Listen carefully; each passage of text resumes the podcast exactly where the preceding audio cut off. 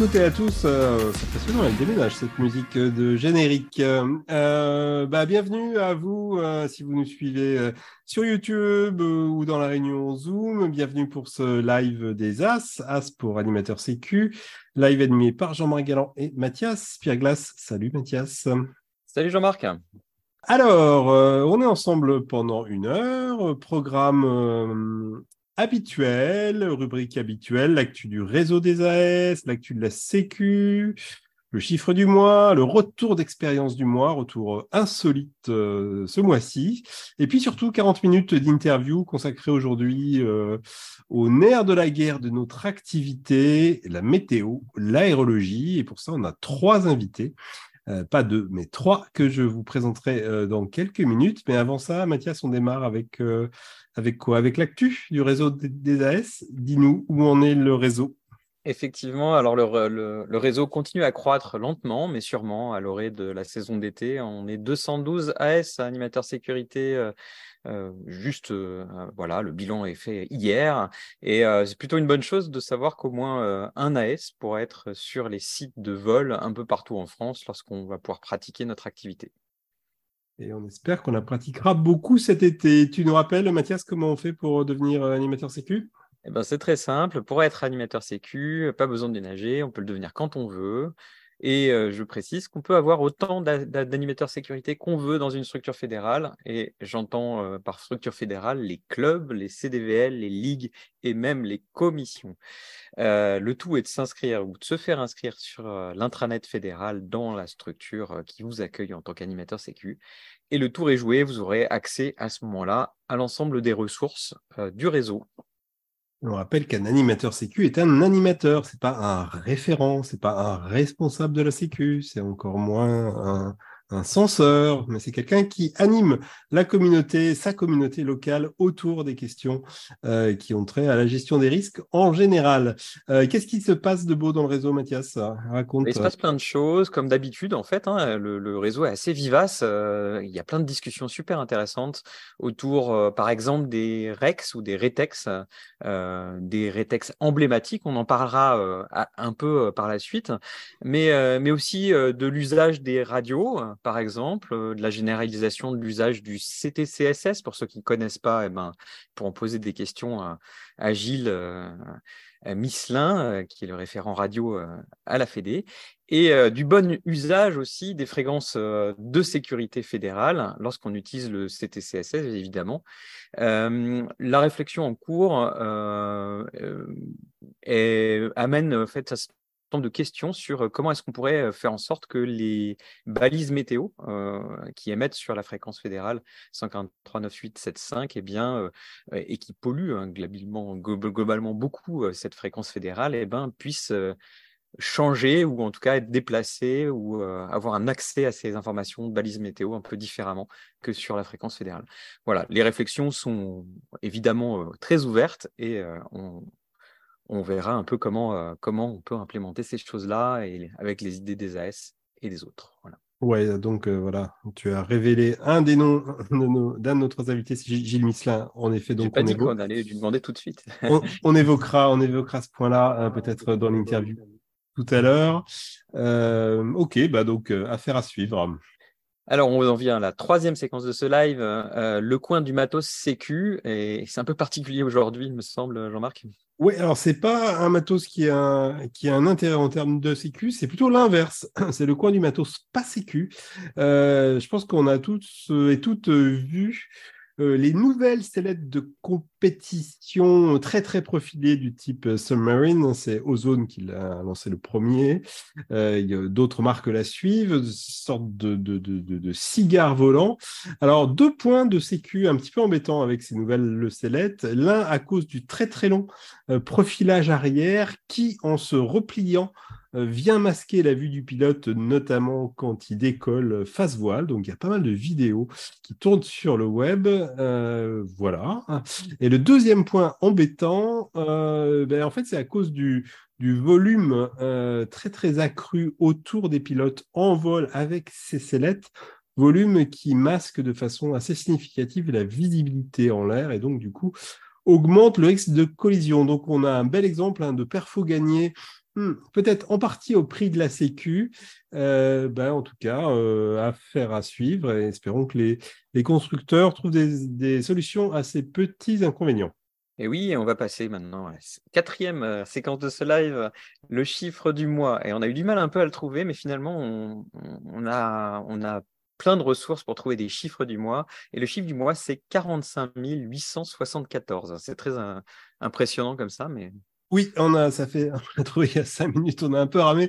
Euh, bah oui, 45 874, c'est le nombre de vols depuis Saint-Hilaire-du-Touvet dans la base de données euh, de Searide, donc le, constructeur euh, de Vario, ce qui fait du site de Saint-Hilaire le premier site en France, en tout cas, sur la base de Sirail. Premier site de loin devant Planfait et Montmain qui respectivement totalisent 26 000 et 22 000 vols. Donc vous aurez noté que Planfait plus Montmain, donc Annecy, ça fait en gros à peu près le même volume que Saint-Hilaire en termes de nombre de vols euh, référencés sur la base de Searide. Euh, voilà, vous pouvez aller regarder cette base, vous allez voir le top 10 des sites les plus fréquentés. Euh, avec euh, quelques surprises. Ben, on vous laisse aller voir. Mathias, on, envoie, on en vient à ta revue du web. Pardon. Qu'est-ce que tu as trouvé en termes de ressources sécu sur le web ce mois-ci? Eh bien, on va commencer par une ressource qu'on doit à Marc Boyer de l'école Soaring, euh, qui s'appelle Pour voler en sécurité, gardez vos distances. En fait, c'est une ressource qui aide à déterminer la bonne marche à garder par rapport au sol et au relief. Euh, elle rappelle par exemple la règle des 80-20 hein, qu'on utilise beaucoup en marketing, mais là ça nous est très utile pour le, pour le parapente, hein, que je vous laisse découvrir et qui met euh, finalement beaucoup de bon sens dans notre pratique et qui permet de distinguer les actions à mener dans une zone rouge ou dans une zone critique. Ouais, ressource euh, importante, fondamentale. Deuxième ressource, là il s'agit de l'origine génovaise, il est, question de marché vol. Mathias, je retrouve ton appétence pour le marché vol. Dis-nous. Eh oui, effectivement, les gens qui me connaissent euh, ont, euh, cette, euh, information-là. donc, Laurie Genovese, qu'on ne présente plus, hein, qui a été championne, qui est championne de parapente, voilà, fait une, ressource, une ressource en fait qu'elle a, produite à la demande de la Born to Fly, hein, la compétition de marché vol dans le bassin à Annecy. Euh, elle, elle, donne des conseils en fait hein, pour savoir comment eh ben, on peut se mettre au marché vol, qu'est-ce qu'il faut, à quoi il faut penser, comment est-ce qu'on s'entraîne? Et surtout comment est-ce qu'on gère les risques en marché vol? elle montre vraiment beaucoup d'humilité et elle montre qu'il faut aussi avoir beaucoup d'humilité quand on pratique cette, cette, cette activité-là, et surtout de la préparation mentale, physique, et organisationnel. Euh, euh, voilà, euh, donc on peut résumer cette préparation ainsi, c'est connais-toi toi-même. Bon, ça paraît un bon principe qui n'est pas propre au marché vol, j'imagine. troisième ressource, un retour d'expérience, un Rex assez complet hein, sur un accident qui s'est produit à Saint-Hilaire. Et oui, c'est un, accident, un Rex qui parle d'un accident à Château-Nardon, euh, Nardon plutôt. Euh, c'est, euh, il est très documenté et analytique. Il a pas mal circulé sur le web, à la fois dans le réseau des animateurs sécurité, mais aussi en dehors. Et il, il a une, bien autre vertu hein, que d'apprendre ce qui s'est passé et pourquoi ça s'est passé. Il permet aussi de se poser les bonnes questions pour faire sortir les informations utiles pour les autres pilotes, hein, qu'on exprimera par des lettres Q, Q, O, Q, C, P, et aussi les cinq pourquoi qui vont permettre de dresser une analyse de ce qui s'est passé. effectivement, ce REX, il est assez emblématique parce qu'il permet de prendre du recul sur l'événement et de transformer euh, l'expérience vécue en connaissances transmissibles et mobilisables par d'autres. Q, O, Q, CP, c'est très très mystérieux. Mais allez voir la ressource. Euh, évidemment, toutes les ressources qu'on évoque là sont sur la, euh, dans les commentaires de la vidéo, sur le Scoopit de l'Institut Parapente FVL. Dernière ressource, Mathias, on a droit à Gilles Silzersman. Sur son excellent blog Le Rocher Bleu, de quoi s'agit-il? Eh bien, c'est un, une ressource qui a complètement un lien avec l'interview qui va suivre, hein, puisque c'est un petit guide pour mettre en œuvre une bonne prévision météo pour le vol libre, hein, puisque évidemment, euh, la météo pour le vol libre est spécifique, et euh, de manière à donc à acquérir des routines pour systématiser l'analyse et faire des choix cohérents. En gros, euh, ça consiste à séparer en trois préoccupations différentes qui vont concerner le vent, euh, la nébulosité et l'instabilité, et, tout ça de quoi euh, préparer de jolis vols dans le bocal ou en dehors. Bien noté, merci Mathias pour euh, ta revue du web, référence de tout ça dans les commentaires de la vidéo, sous la vidéo. On arrive au plat de résistance de ce live consacré à la météo, l'aérologie du vol libre, avec trois invités. Hubert Petit, Laurent Valbert et Gilles Misselin. Bonjour à tous les trois. Si vous réussissez à réactiver vos micros et caméras, c'est le moment. Génial. Laurent, on te voit. Bonjour. Gilles, pareil. Bonjour. Hubert, nous entends-tu? Oui, je vous entends, mais malheureusement, je n'arrive pas à déclencher ma caméra. D'accord, mais nous on t'entend. Alors on va faire ça, on va faire ça comme ça. C'est l'essentiel. On est ravis de, vous avoir tous les trois euh, ce soir. Je vous présente rapidement. Laurent, tu es Laurent Valbert, tu es parapentiste, moniteur, prévisionniste chez Météo France, hein, du côté de Chamonix. On peut te lire notamment euh, dans Parapente Mag. Moi, c'est comme ça que je t'ai connu. Euh, Gilles, bah, également parapentiste, moniteur fédéral en formation, responsable à la Fédé de, plusieurs dossiers, hein, dont le dossier euh, balise, ce qui est la raison de ta, présence euh, avec nous ce soir. Et Hubert, Hubert Petit, tu es parapentiste également, mais aussi pilote de euh, plein d'autres jouets qui volent, et tu es l'auteur de, allez, appelons ça la Bible, la Bible météo vol libre, Les visiteurs du ciel, guide de l'air pour l'homme volant. Je l'ai là, je ne sais pas si on le voit réédité pour la hmm, cinquième fois, je crois, en 2019. Euh, voilà pour les présentations. Euh, ça vous va? J'ai rien écorché? Tout va bien.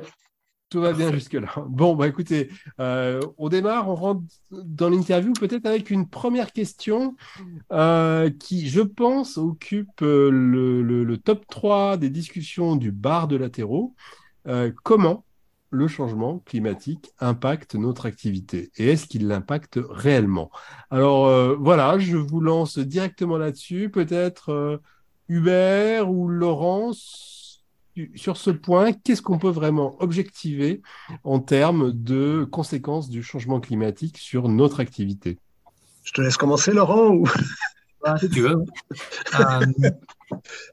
Euh, en termes de statistiques, euh, sur le, en tout cas sur les Alpes du Nord, euh, il est clair que euh, sur les, par rapport à la climatologie des 30 dernières années, et donc si on compare les 10 dernières années à la période antérieure, les températures ont augmenté en moyenne de 1 demi-degré, 0,5 degré.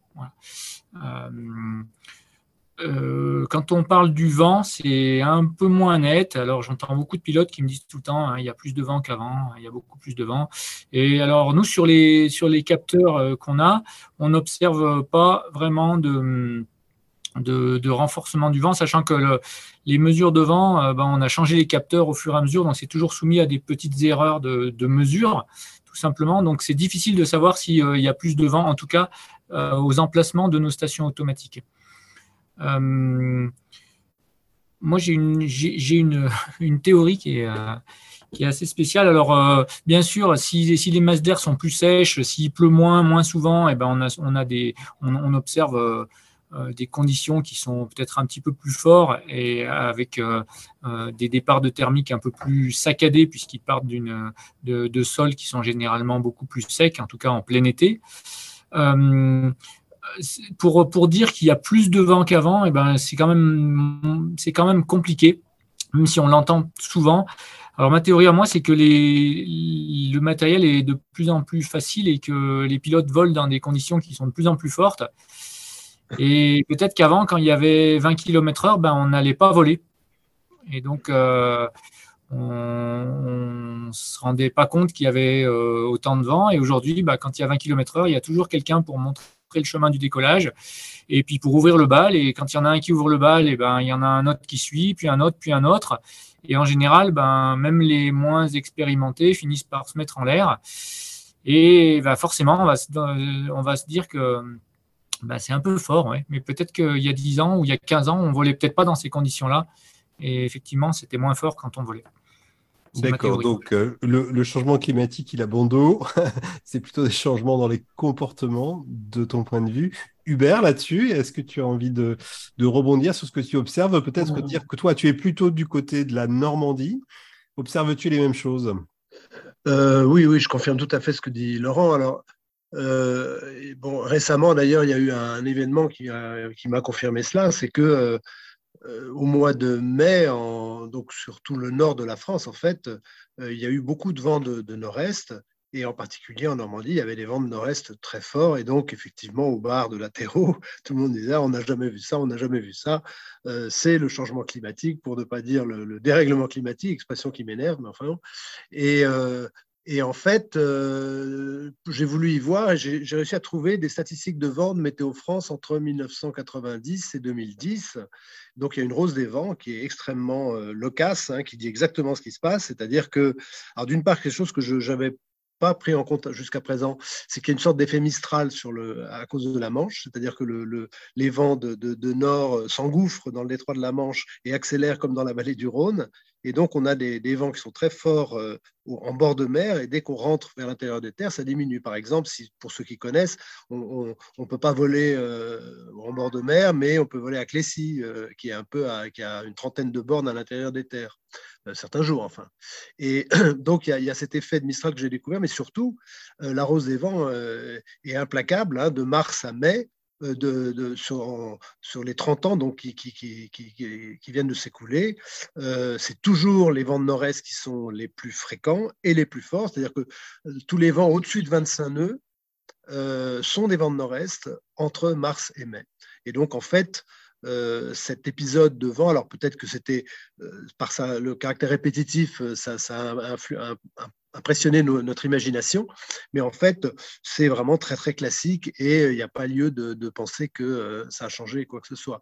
Bon, par ailleurs, moi, j'avais un peu travaillé sur cette question en, allant regarder les, prévisions du GIEC euh, Normandie et du GIEC euh, Auvergne-Rhône-Alpes. Bon, le GIEC Auvergne-Rhône-Alpes, il est un peu paresseux. C'est une instance qui dépend du conseil régional. Hein. Bon, le, en Rhône-Alpes, il est un peu paresseux. On ne peut pas vraiment dire grand-chose. Mais les Normands ont été très actifs. Et, c'est intéressant de voir que, bon, il y a des prévisions, bien sûr, d'augmentation de, température. Mais pour ce qui concerne le vent, euh, eh bien, il y a, il y a pas de véritablement d'annonce euh, de, prévision pour autant que ça vaille quelque chose à 30 ans à 30 ans d'avance mais il n'y a pas de disons que les prévisionnistes ne voient pas vraiment euh, pourquoi les vents euh, augmenteraient et puis je crois que ce qui, ce qui ça ne veut pas dire non plus qu'ils vont pas augmenter mais je crois que ce qui le, paramètre qui nous manque c'est l'humidité hein. c'est-à-dire qu'on ne sait absolument pas ce réchauffement, si, euh, à quel type de, changement dans, le, par exemple le régime des nuages, il va être associé. Donc ça peut, ça peut tout changer, hein, parce qu'effectivement, une journée sans nuages, euh, sans couverture nuageuse, euh, eh bien, il y a une activité thermique beaucoup plus forte qui va déclencher des brises thermiques beaucoup plus fortes, alors que avec la même température, mais si c'est couvert, ben on, va, on va avoir effectivement moins de tendance à, voir le vent augmenter en, en, milieu de journée. Donc effectivement, moi je suis d'accord avec, avec Laurent, hein, on peut vraiment, on peut vraiment rien dire, quoi. Et c'est plutôt des effets psychologiques et subjectifs que, des effets euh, véritablement objectifs, quoi. Alors, si je résume à ma façon ce que j'ai compris, la température, bon, ça c'est clair que ça augmente, ça fait, ça fait pas de doute. Le vent, c'est très discutable. L'impact sur nos activités, il faudrait être capable de modéliser les nuages, ce que euh, en tout cas, à ces échelles-là, euh, c'est très difficile à faire. Impact sur la hauteur des plafonds, l'épaisseur de la couche convective, on peut, on peut dire des choses là-dessus? Laurent ou Hubert? Ah, tu, rallumes ton micro, Laurent. Euh, laisse-le allumer peut-être pendant toute la. J'ai vu, j'ai vu la question de Laurent, effectivement. Là, ben, les stats, le problème, c'est que pour faire des stats, il faudrait avoir des mesures. Euh, je connais pas, enfin à ma connaissance, on mesure pas la, base des cumulus euh, tous les jours et on la compare pas de, on compare pas d'évolution. Alors peut-être qu'en en prenant des, milliers de traces de vol et en faisant une moyenne des, points les plus hauts. Et encore même pas, ça il faudrait être sûr que les pilotes vont, vont jusqu'au nuage à chaque fois. Peut-être qu'en pleine, c'est fait par les planeurs. Je sais pas, je sais pas comment ils comment ils fonctionnent. je sais que bah, nous, il y a encore beaucoup de il y a plein de parapentistes qui volent, qui n'ont pas forcément de GPS, et donc on peut pas forcément savoir jusqu'où vont les plafonds. En tout cas, à Météo France, on n'a pas de, on n'a pas de mesure de plafond. Euh, si sur certains aéroports, il y mais je, pense que s'il fallait faire une moyenne sur le nombre de journées convectives, à mon avis, c'est pas quelque chose qui a été étudié pour l'instant, ça. Ok. Oui, tu as envie de rebondir? Hmm. Pour bien comprendre ce que veut dire Laurent, euh, euh, il faut comprendre que pour pouvoir prévoir un paramètre dans le futur, il faut posséder ce paramètre euh, aujourd'hui et avoir des statistiques sur ce paramètre, la hauteur de, des plafonds. Pour dire si les plafonds vont être plus hauts ou moins hauts, il faudrait avoir des statistiques déjà aujourd'hui, enfin déjà des mesures aujourd'hui qui nous permettent de, de connaître la hauteur des plafonds depuis 10-20 ans et voir si ça va augmenter. Donc, alors, je sais qu'il y a à la, à la Fédération de vol à voile la fédération de planeurs maintenant s'appelle. Euh, il y, a, une commission météo qui s'occupe précisément d'essayer de, de, euh, de, faire ces statistiques dont parle Laurent, c'est-à-dire de, recenser euh, dans les comptes rendus de vol, hein, dans les clubs de vol à voile, de recenser donc à chaque fois les hauteurs de plafond, de manière à pouvoir éventuellement bah, prolonger ce paramètre et, dans, le, futur et voir comment, euh, euh, comment il, évolue à, partir de. euh, ben, mais ça a commencé il y a quelques années. Hein. ils ont fait ça à Lille. Hein. J'ai le résultat, c'est assez intéressant. Hein. mais c'est encore très très local et puis ça demanderait beaucoup beaucoup de mesures. Et puis la, différence avec le vol à voile, c'est qu'ils ont, ils ont des structures euh, beaucoup plus euh, stable, enfin beaucoup plus euh, institutionnalisé, avec les, vols qui sont notés systématiquement. alors que nous, en vol libre, on est quand même beaucoup plus fuyant, beaucoup plus sauvage. Quoi. Mhm. Alors, en, préparant cette interview, Laurent, on a eu un, échange où tu me signalais la chose suivante. On pense aux conséquences du changement climatique sur notre activité, mais il y a peut-être un une sorte de détour à faire. Une autre façon de voir les choses, c'est d'imaginer les conséquences de notre activité sur le changement climatique.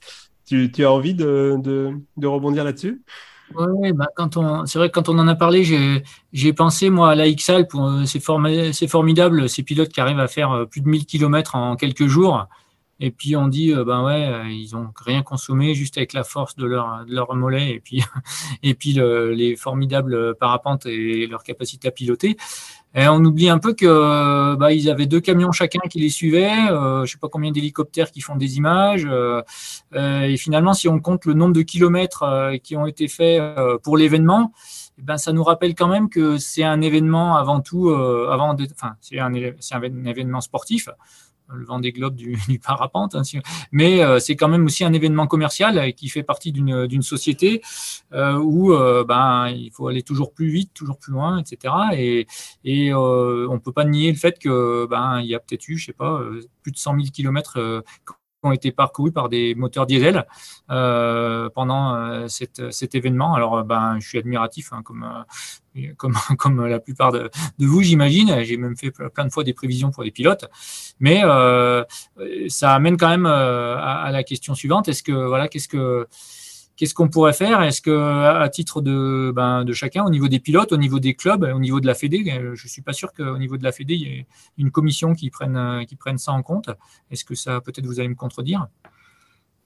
Oui, euh, il y a une commission développement durable qui réfléchit à ça, mais en, tout cas le point, le point, je trouve, il est, il, est fort. Hein, il dit on n'est pas juste euh, soit des victimes du changement climatique, soit des, soit des bénéficiaires éventuellement, mais on, on, en est aussi acteurs, y compris dans, dans notre activité. Donc euh, merci, euh, merci Laurent pour ce, pour ce point. Et peut-être ce sera intéressant de faire un live spécial consacré à ça, impact de l'activité là-dessus. Peut-être je vous propose qu'on en vienne euh, finalement aux, outils et plutôt à la profusion des outils qu'on a à notre disposition pour euh, faire la météo, entre guillemets. Euh, c'est pas le manque d'infos euh, qui nous menace, c'est plutôt l'inverse, l'infobésité. Euh, et on voit énormément de, pilotes qui ont du mal à se dépatouiller avec l'énorme diversité des outils. Quelle, quelle, quelle vision vous avez de ça, Laurent Hubert, et peut-être quel conseil donner aux gens qui nous écoutent pour s'y retrouver dans, cette, dans ce paysage, dans cette jungle d'outils météo proposés? Alors, oui, non, si tu veux répondre, Laurent? Vas-y, vas-y, vas euh, bah, moi, je veux juste répondre parce qu'on a quand même on a une petite expérience de ça à la fédération. C'est-à-dire qu'il y a quelques années, il y a deux ans, je crois, j'avais écrit à la présidente pour dire qu'il fallait euh, faire quelque chose justement pour euh, mieux que la météo soit mieux admise et, à la fédération et qu'on on y réfléchisse un peu plus. Et on a fait des réunions pour l'instant informelles avec Yves Dupin et d'autres euh, pour essayer de bah justement de, de, de, euh, proposer. Euh, parce qu'il faut, tenir compte aussi du fait que la fédération est en train de construire, mais ça c'est Gilles qui va nous en parler, euh, un système d'information Internet. Et donc l'idée c'était de sélectionner parmi les, différents, les différentes météos existantes une météo auprès de laquelle on mettrait, on, déposerait notre cahier des charges et euh, qui permettrait comme ça de renseigner tous les, tous, les, tous les licenciés. Donc ça, c'est en cours, mais c'est très difficile, c'est très compliqué, et ça va peut-être voir le jour, mais bon, ça avance très doucement.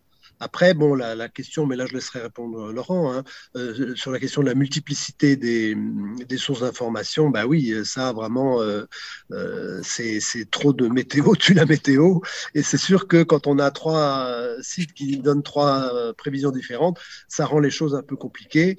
Moi, ma, ma tendance, c'est d'en avoir deux, et puis euh, plutôt de me fier à un, parce que en général, euh, les, on connaît leurs déviations, enfin, souvent. Hein. Moi, je vois bien, par exemple, le, le modèle Arome, je m'en sers beaucoup. Euh, la là, je m'en sers beaucoup et je connais un peu ces tendances à sous-estimer ou surestimer. Bon, alors, mais ça, encore une fois, c'est pas une science exacte, hein, mais disons que ça permet d'adapter au site euh, les informations qu'on reçoit sur ce modèle. Mais effectivement, quand on en consulte trop, on finit par plus savoir quoi faire. Quoi. Laurent, sur cette profusion des outils, peut-être des conseils à donner pour les pilotes qui nous écoutent Je ne sais pas si j'ai des conseils, mais j'ai trois remarques, euh, je pense, euh, bien distinctes. La première, c'est que hum, je suis assez déçu par le, ce que je vois en fait sur les, sur les sites quand je vais voler. Et le j'ai l'impression qu'il y a on a tout, euh, on a tout, on, a, on utilise beaucoup de sites, beaucoup d'applis, beaucoup de choses. Et je ne sais pas si les gens ont, vraiment compris euh, la météo. Je ne sais pas si c'est assez bien abordé dans les écoles, dans les clubs, etc. Ou euh, si on va simplement faire confiance à une appli. Alors la première chose, c'est que déjà, la plupart des pilotes confondent météo et aérologie. Alors ça, c'est grave. Hein. Euh, c'est-à-dire que la météorologie, c'est ce qui se passe euh, sur un domaine, un grand domaine, euh, comme une région ou un pays ou un continent. Voilà. Et l'aérologie, c'est ce qui se passe au niveau d'une vallée ou au niveau d'un massif au niveau local. Et je vois plein de pilotes qui regardent de la météo, enfin, qui, qui, croient regarder de la météo, mais qui regardent de l'aérologie sur des sites internet ou sur des applis. Et en fait, ils n'ont pas du tout compris où était l'anticyclone, où est la dépression, où est le, donc, je vous encourage, euh, ben, je pense que vous écoutez là, à, prendre du recul, à regarder, avant de regarder euh, des coupes euh, locales en un point, taper Annecy et puis voir ce qui va se passer heure par heure à Annecy. Euh, de prendre du recul et de regarder bah, une image satellite, euh, une image radar sur la France ou sur l'Europe, euh, une carte avec les fronts, savoir s'il y a un front qui se balade sur les îles britanniques ou sur l'Espagne ou, j'en sais rien, sur l'Italie, peut-être un retour d'Est. Voilà. Quelle est la situation générale? Ça, c'est la première question.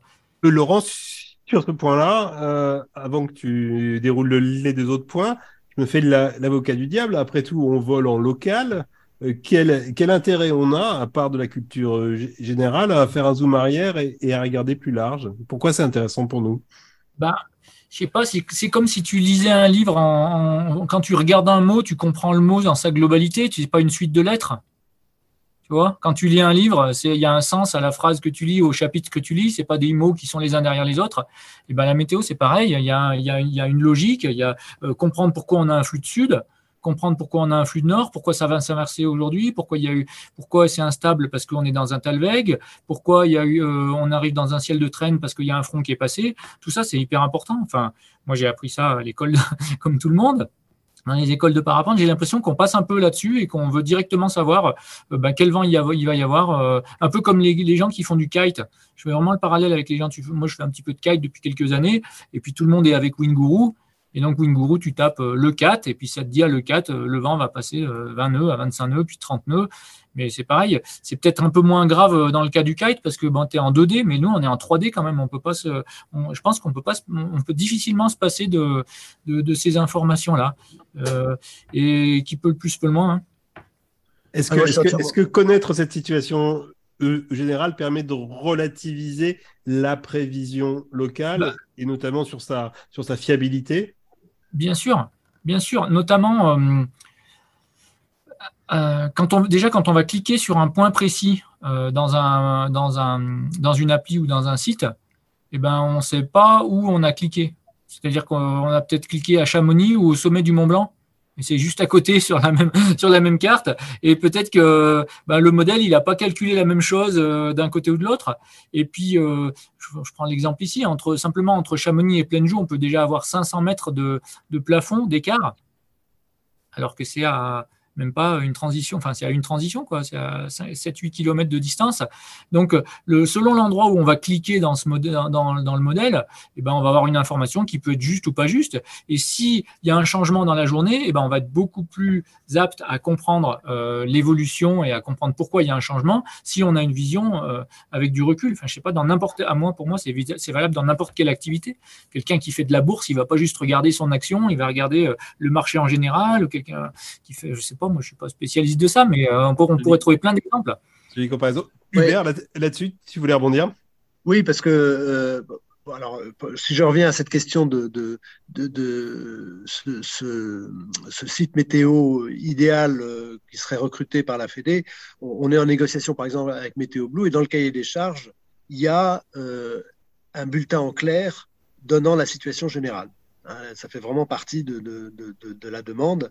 Et alors, ça me ça m'évoque un point, mais peut-être on en parlera après, euh, parce que ce que dit Laurent, c'est que c'est effectivement c'est difficile de comprendre le rapport entre une situation générale et euh, l'aérologie locale sans avoir un peu de notion de météo et un peu de culture météo. Et là, bon, je trouve que la fédération, euh, bon, ça, moi, ça fait 20 ans ou 30 ans, ou je sais plus combien, que je demande qu'on ait une commission météo précisément pour, comme il y a dans la commission dans la fédération de vol à voile, pour que les, pour sensibiliser les licenciés, pour développer la culture météo au sein de la fédération. Je pense que c'est quelque chose d'important. Donc effectivement, il y a, on lit pas une phrase sans son contexte dans un livre et donc euh, c'est beaucoup mieux de, comprendre la situation générale et, les tendances qu'elle peut, euh, les tendances qui peuvent se manifester euh, quand on connaît la situation, quand on connaît la situation, quoi. Gilles, sur ce point-là, sur les, sur l'action de la Fédé là-dessus, tu as envie d'ajouter des choses? Oui, alors le truc, c'est que vous prêchez pas au niveau de la bonne personne concernant euh, les applis euh, qui pourraient livrer du prêt à voler. Hein, euh. et je rejoins complètement Laurent sur le fait que à un moment donné, il faut que chacun. Moi, je, je pense qu'il y a une météo pour chaque parapentiste. Hein. C'est qu'en fait, chaque parapentiste doit se construire son référentiel, doit faire un travail, doit apprendre. Celui et je, je, je crains qu'en fait, en, en rêvant d'une euh, d'un modèle euh, parfait euh, livré à la, par la Fédé à des parapentistes pour qu'ils puissent voler dans les trois minutes qui suivent la consultation du site me paraît, on va dire, un rêve plutôt qu'une une réalité. Euh, ceci dit, on a euh, fait un magnifique travail là depuis un an maintenant avec un Spotter. Et euh, euh, assurément, euh, Spotter et la FFVL sont partenaires hein, et vont intégrer ensemble je dis avec cette pseudo-commission hein, météo, ce groupe météo qui s'est constitué au niveau de la Fédé, des ressources euh, permettant de retrouver euh, des informations habituelles qu'on trouve ailleurs euh, sur ce dispositif. Mais du livret, du prêt à du prêt à voler et penser qu'en fait la Fédé va pouvoir fournir le Graal en matière de, de prévision météo, j'y crois pas une seconde. Voilà. C'est pas du tout le projet. Hein. Non, non, mais bien sûr. Ok, merci. Je, je, tiens à le dire parce qu'en fait, le consommateur qui est le parapentiste euh, exprime un rêve. Hein. Euh, et d'ailleurs, Météo Parapente, euh, pour ne pas les citer, répond pas mal à ce, à ce rêve. Il existe déjà des solutions sur le marché. moi, j'aimerais bien que, je dirais, nos outils et les outils proposés par la Fédé incitent de, le pratiquant euh, à apprendre et à découvrir euh, et à se construire lui-même euh, sa météo. Mais Gilles, le problème, c'est celui que citait Laurent, c'est-à-dire que on n'a pas aujourd'hui tous nos outils, c'est des outils aérologiques, c'est pas des outils météorologiques. Donc, ce dont on a besoin, c'est un site sur lequel on est vraiment la, description de la situation météorologique et de ses conséquences aérologiques éventuelles. Et c'est ça, en fait, dont on a besoin. Or, il n'existe pas pour l'instant. Donc, c'est pour ça qu'on essaye d'obtenir. Oui, tu vois, c'est non pas du prêt-à-porter euh, pour le jour même, c'est au contraire. C'est quelque chose qui permet de comprendre le, le vol, l'air dans lequel vit, l'atmosphère dans laquelle on, vole. Les, les, ressources existent. Hein, euh, et euh, effectivement, proposer l'accès à ces ressources, et, et d'ailleurs, on y travaille. Hein. Pierre, je le vois échanger. Pierre de Spotter, hein, euh, Pierre Mathieu, je le vois échanger euh, au sujet de ces, euh, cela. je dirais pas quotidiennement, mais enfin, en tout cas, ça, ça travaille. Ok. Eux, affaire à suivre, clairement. Affaire à suivre. Eux, Laurent, là-dessus, je t'ai vu. petit complément là, c'est que en fait, toutes ces informations là dont vous parlez, elles existent en fait.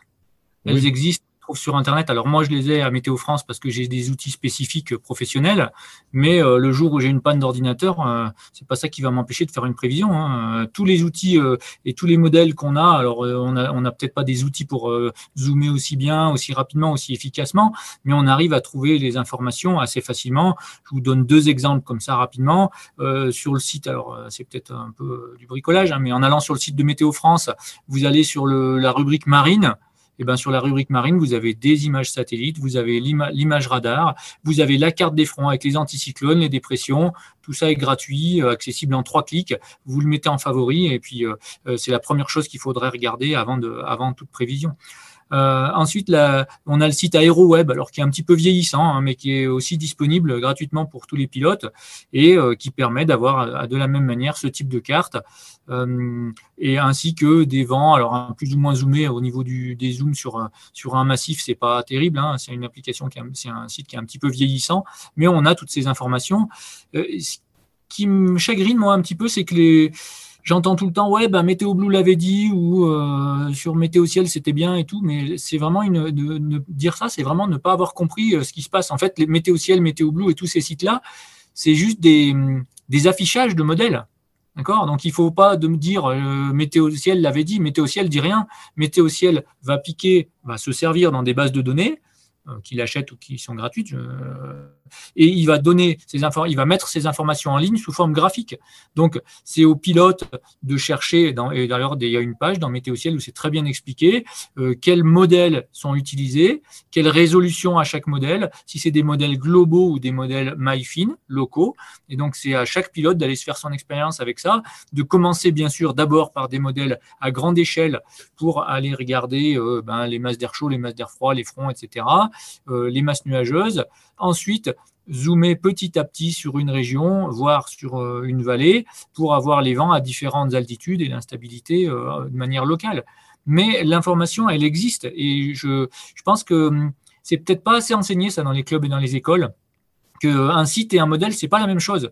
C'est-à-dire, Météo France s'est trompé, Météo France s'est pas trompé, Météo France a choisi un modèle et ce modèle était juste ou faux. Nous, on, ajoute une petite plus-value parce qu'on on a plusieurs modèles et on les choisit. Donc, on essaie de choisir le meilleur tel jour. Et puis, on adapte vraiment euh, dans des situations particulières, comme de la limite pluie-neige en hiver, où les modèles, on sait qu'ils sont faux, ou alors du fun, on sait qu'ils n'arrivent pas très bien à voir ça. Mais c'est très, très important de, savoir à quel modèle on fait, on fait référence. Euh, si je résume rapidement, les trois modèles utilisés pour de, de la grande échelle, c'est le modèle arpège français, le modèle GFS américain et le modèle CEP européen. Et ensuite, si on veut passer sur des modèles MyFin, euh, ben, celui qui marche le mieux actuellement, c'est niveau du, au niveau du territoire, puisqu'il a une maille de 1,3 km. Donc, c'est quand, même, quand même excellent. Et il arrive à voir les brises de vallée. Donc euh, là, on peut difficilement demander mieux. Ok, mais alors est-ce que ces modèles sont bons pour prévoir euh, ce qui se passe dans la couche, euh, dans la couche très basse, dans les, dans les 100 premiers mètres euh, d'altitude qui nous, qui nous concernent et qui nous, nous intéressent au, premier chef? Alors, les modèles globaux, ben non, clairement, puisque de toute façon, ils ont une maille qui dépasse la taille d'une vallée. Hein. Ils ont une maille entre 10 et, et 30 km à peu près. Quand je dis une maille, c'est la distance entre les points de calcul et les points de prévision. Donc euh, forcément, si, euh, si la vallée elle est entre deux points ou le sommet est entre deux points, ils vont pas voir ça. Ils ont un relief qui est relativement simplifié parce que c'est des modèles qui font des calculs sur une immense surface, toute la surface du globe. Donc, on ne peut pas leur demander d'avoir trop de précision, sinon ça prendrait trop de temps de calcul pour avoir un résultat. Par contre, les modèles MyFin comme Arome, qui eux font un domaine réduit, hein, qui prend euh, la France et puis quelques centaines de kilomètres euh, au nord, au sud, à l'est et à l'ouest, eux euh, calculent à échelle beaucoup plus fine. Et donc, effectivement, on voit ce qui se passe dans les vallées. Alors, ça a, une, ça a plusieurs conséquences. Ça veut dire qu'en pleine, je pense que la convection est bien vue dès les premières, euh, dès les premières centaines de mètres en bas. Et dans les vallées, euh, c'est un peu plus compliqué parce que dans les vallées, la convection, elle part des pentes. Et euh, selon qu'on va cliquer, demander un, un radiosondage prévu d'un côté ou de l'autre, ben, si on est en face, en pente nord, en, plat ou en pente sud, je suis pas sûr qu'il arrive à voir exactement la, différence euh, entre le côté d'une combe et l'autre. Par contre, il voit bien une activité thermique générale. Et je, je répète ce que j'ai dit, il voit les brises de vallée et dans une certaine mesure, il arrive à voir le fun qui descend la vallée de Chamonix euh, ben, jusqu'à Argentière euh, et pas jusqu'aux Jouches, par exemple, de temps en temps. Donc ça, c'est quand même, c'est quand même vraiment, euh, vraiment impressionnant. Ok, super. Donc on a, plein de modèles, y compris des modèles MyFin qui sont pas trop, trop mauvais pour voir ce qui se passe dans les basses couches. Est-ce qu'il n'y a pas aussi, là je m'adresse plutôt à, Hubert, une une part très importante de, de l'empirisme, euh, des savoirs locaux, des pilotes très très spécifiques euh, euh, sur, sur les, particularités vraiment extrêmement locales des différents sites. Oui, ça, ça rejoint ce qu'on disait effectivement sur les hauteurs de plafond. C'est-à-dire que euh, c'est d'abord les pilotes qui, qui, connaissent leur vallée, qui connaissent euh, les, les, les, accélérations de brise, les confluences de brise. Euh, et c'est pas sur des modèles qu'on va trouver ça. à quelle heure la confluence euh, va, va, va, apparaître entre telle ou telle entre telle ou telle vallée.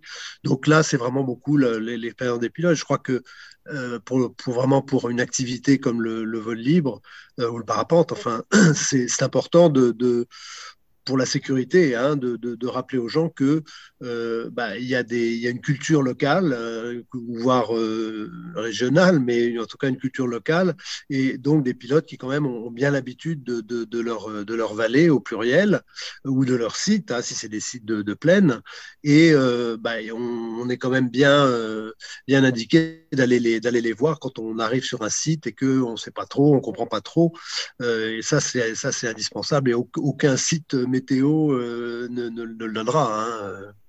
Ok. Merci Hubert. Euh, euh, Mathias, je crois qu'il y a quelques, quelques questions peut-être qu'on peut faire remonter.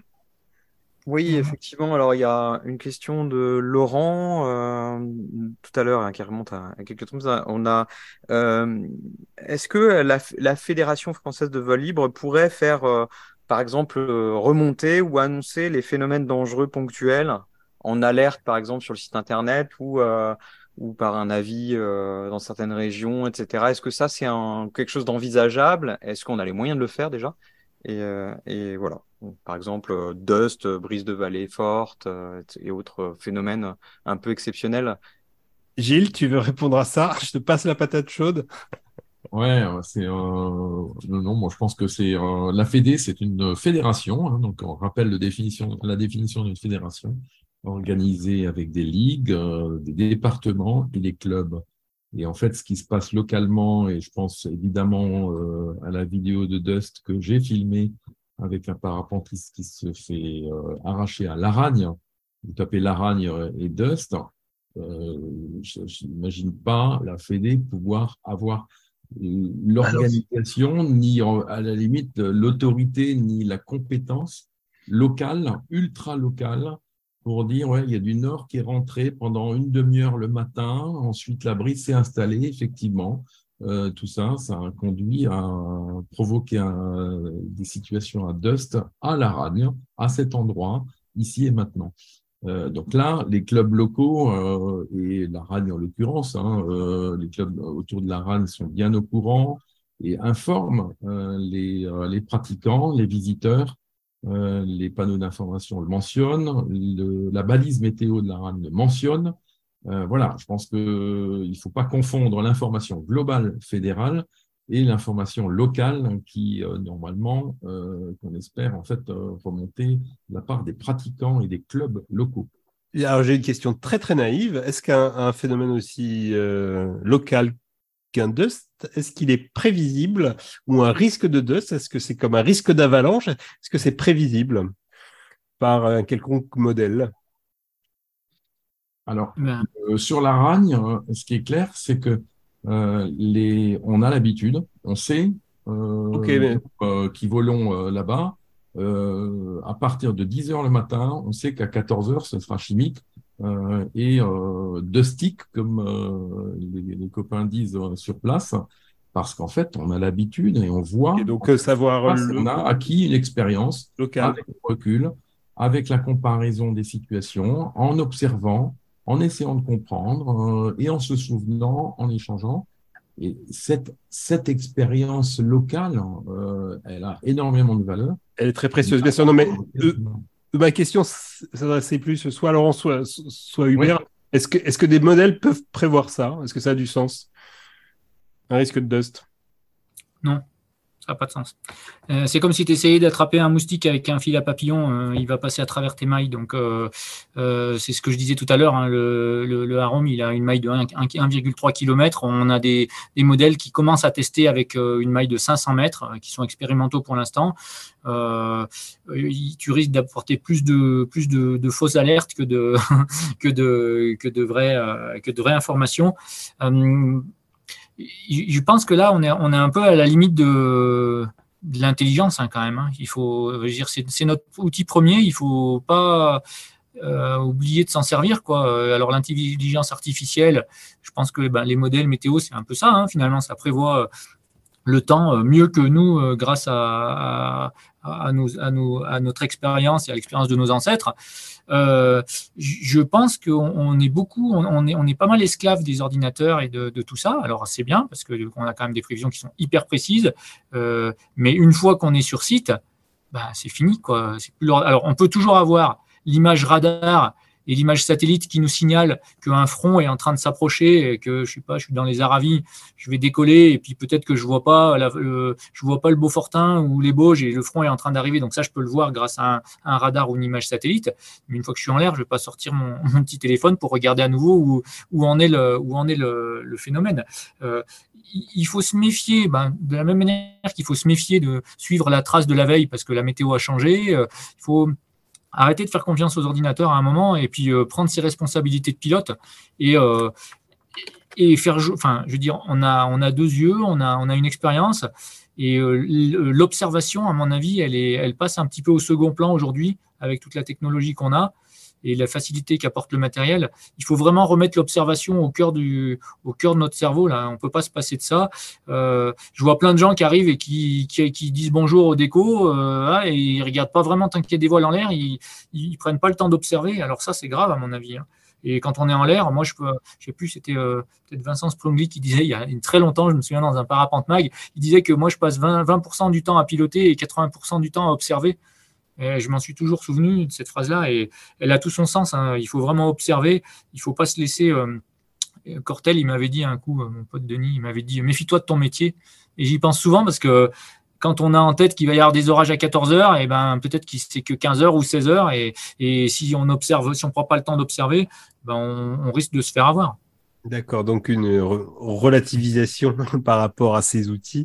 Euh, on a parlé des outils, on a parlé de la prévision, on a parlé des, des modèles. J'aimerais, dans le temps file vite, euh, dans le quelques minutes qui nous restent, qu'on parle d'un autre outil dont on n'a pas parlé, c'est les balises les mesures.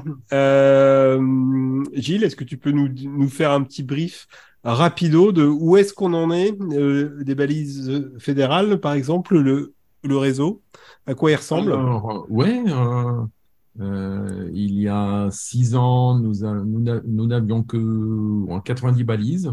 Aujourd'hui, on a 300 euh, balises grâce à une action principale qui a été d'inviter n'importe qui, les fabricants, mais également les amateurs, puisqu'on a de plus en plus de balises amateurs créées par des passionnés locaux je précise, et euh, qui permettent de se raccorder euh, au réseau euh, balise météo et in fine à Spotter et à permettre également de se propager sur d'autres supports. Hein. Donc 300 balises et qui sont toutes gérées par des clubs de parapente. Ça, c'est très important. C'est la certification de la donnée. Euh, on n'importe pas dans balise météo euh, ni dans spotter euh, des informations qui ne soient pas dédiées à notre pratique. donc l'important, c'est qu'en fait la balise soit située à un endroit qui nous intéresse, qui nous concerne. Et là, on fait confiance évidemment aux clubs locaux. Nous sommes une fédération et, et le réseau de balises est exclusivement animé par des bénévoles locaux qui voilà, sont actifs de manière quotidienne. Ok, bon, c'est super. On a tout un réseau de balises. Il y a des bénévoles qui les font vivre. Elles ont du sens pour notre activité. Mais est-ce qu'il n'y a pas un autre, euh, un autre savoir qui nous manque C'est, euh, en tout cas, à apprendre l'interprétation. Alors, on en revient exactement euh, à ce que nous disait Laurent et Hubert. Hein, c'est c'est qu'en fait, euh, moi, euh, lorsqu'en fait, je moi-même, je donne des cours hein, euh, aux pratiquants, j'essaie d'expliquer, faire de la pédagogie, avoir du recul. Hein. La balise, c'est pas un prêt, un prêt à voler. Je vois des gens qui se pointent sur un déco, bah c'est génial, c'est 29, j'ai le droit de voler. 29 km heure. Simplement, il a, voilà, il a aucune référence. Donc, construire son référentiel, construire, tout ça, c'est une culture et voler, voir ensuite, regarder la balise euh, le soir quand on rentre et qu'on a volé, regarder la balise et comparer ce qu'on a ressenti avec nos tripes et nos, notre corps avec ce que la balise a indiqué. Tiens, c'est marrant, euh, j'ai réussi à voler alors que la balise indiquait 34 en moyenne. Euh, et donc, essayer de, de, se fixer soi-même par rapport à sa pratique ses limites hein, et euh, relativiser euh, justement la notion de relativiser. Hein, moi, je suis scientifique hein, et donc la relativité, c'est euh, bien comprendre quelles sont les limites de l'instrument de mesure. et là, la Fédé a fait, on a fait des efforts. On permet maintenant sur un an de visualiser les historiques des balises. Ça, c'est extrêmement pédagogique. J'ai volé et je regarde deux jours après dans quoi j'ai volé par rapport à la balise. Et ensuite, euh, également, la fonction de voir les, euh, les balises euh, situées à côté, c'est-à-dire qu'à l'instant T, je peux visualiser sous forme d'une page, je sais pas, 5, 10 balises, des informations de 10 balises situées géographiquement autour de la balise pour conforter mon analyse ou l'invalider, la relativiser. Ok, donc ça, c'est peut-être un conseil qu'on peut garder là, pour, pour, tous les pilotes qui nous écoutent. La météo, c'est pas juste un truc qu'on fait avant d'aller voler, mais il y a aussi tout un travail qu'on peut faire après le vol pour confronter nos sensations en vol avec euh, les mesures, euh, les balises entre autres, euh, mais aussi ce qu'avaient prévu euh, les modèles Uber sur, le monde des, des, balises et leur, importance. Tu, tu, auras envie de rajouter quelque chose? Ah oui, c'est capital. Ça fait partie de, ces, euh, ces, connaissances empiriques, au fond, puisque là, c'est vraiment l'expérience qui est brute, euh, qui est donnée à chaque, chaque balise. Et, ce que dit Gilles, c'est effectivement ça. C'est-à-dire que euh, il faut avoir son réseau de balises et puis savoir les interpréter après. Hein. Donc, il, y a tout, il y a toute cette question. Mais alors, ça rejoint encore une fois, moi, c'est un peu mon cheval de bataille. Hein, c'est que je pense que vraiment, cette fédération devrait avoir une commission météo parce que tout ce qu'on dit là, euh, toute cette expérience. Bon, alors, il y a les livres, euh, il y a les articles, mais euh, elle devrait être centralisée quelque part. Il devrait y avoir un lieu où on puisse faire des demandes aussi. Il y a beaucoup de doctorants en météo qui, cherchent des sujets. il, y avait des, j'ai vu, moi, j'ai eu des, un très beau mémoire sur les, les, confluences dans la région de Caen. donc, toutes ces choses-là, on pourrait les demander si on avait un lieu de réflexion central. Et c'est pour ça que je pense que ce serait bien que la fédération se dote d'un tel outil, sachant que on serait euh, on aurait 50 ans de retard par rapport à la fédération de la voile, mais il n'est jamais trop tard pour bien faire. Toujours temps de les rattraper.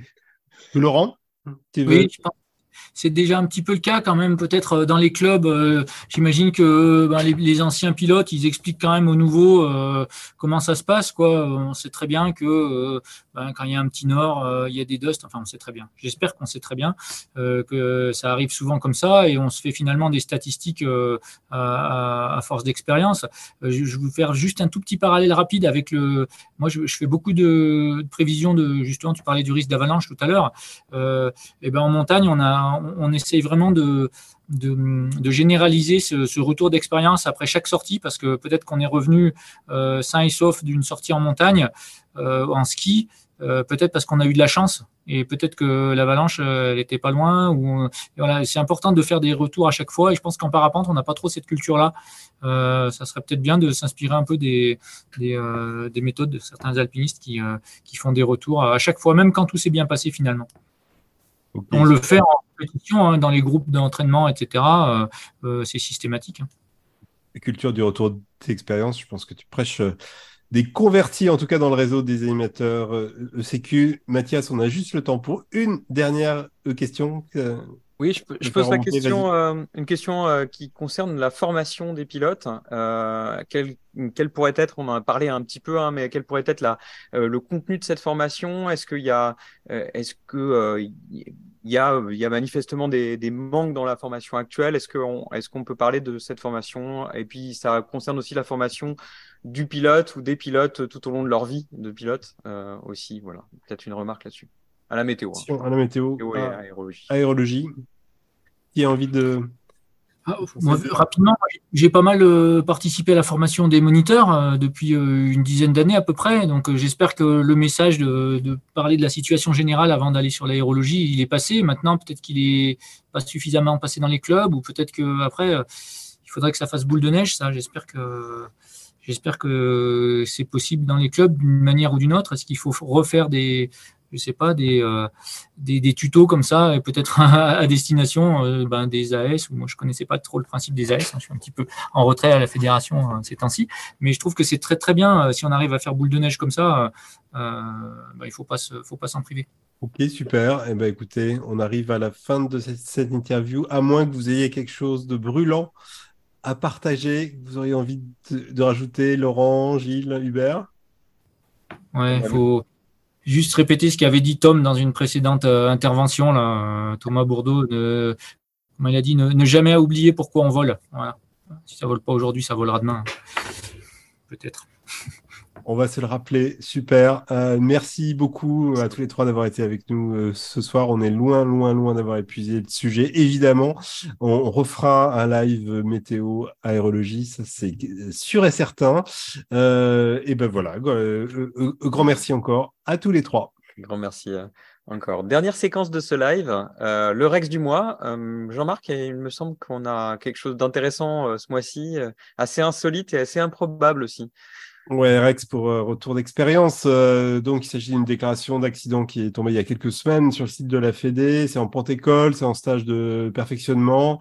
Je vous lis une partie de la déclaration d'accident. Le moniteur me crie de partir à gauche, mais je n'entends rien, donc il est en pente-école. Je vois la tondeuse au dernier moment. Lui aussi, il s'arrête immédiatement. Je suis trop bas et j'ai pas dévié ma course. Je lève les jambes. Euh, mais c'est insuffisant. Ma jambe droite est coupée par la goupille de la roulette droite. Euh, coupure, pompier, hôpital, opération, 24 heures d'hospitalisation. Voilà. Bon, bah, euh, grand merci à ce pilote pour ce Rex. Bon, bon rétablissement à lui. donc attention aux tondeuses. Peut-être deux choses au-delà du côté insolite intéressantes dans ce retour d'expérience. Le je n'entends pas le moniteur qui est un classique hein, de la de l'accidentologie en école, en situation de stress. C'est quelque chose de physiologique. On a on a on a une coupure de l'audition, donc c'est normal. Et la deuxième chose, c'est je vois la tondeuse, je n'ai pas dévié ma course. C'est aussi un autre classique de l'accidentalité euh, quand on impacte un obstacle. Si on le regarde, c'est notre regard qui guide la trajectoire. Donc, euh, ne, ne, fixez pas les obstacles et méfiez-vous euh, des tondeuses. Et ben voilà pour aujourd'hui. Euh, le live se termine et se termine juillet août. On fait une petite pause et on se retrouve en septembre pour le prochain live. On fait comme ça, Mathias? Eh ben ouais, ça me paraît pas mal hein, comme programme. Allez, go. On Là, bien, quoi. Ouais, on ne sait pas encore quand, on ne sait pas encore quand exactement en septembre et quel thème on traitera, mais on vous tient au courant de toute façon. Merci beaucoup de nous avoir écoutés. Merci beaucoup pour vos rebonds, questions. Désolé, on n'a pas pu euh, toutes les faire euh, remonter. Écrivez-nous si vous avez des idées de thèmes ou d'invités. Comme d'habitude, live des as tout attaché à ffl.fr. Salut Mathias. Salut Jean-Marc. À bientôt.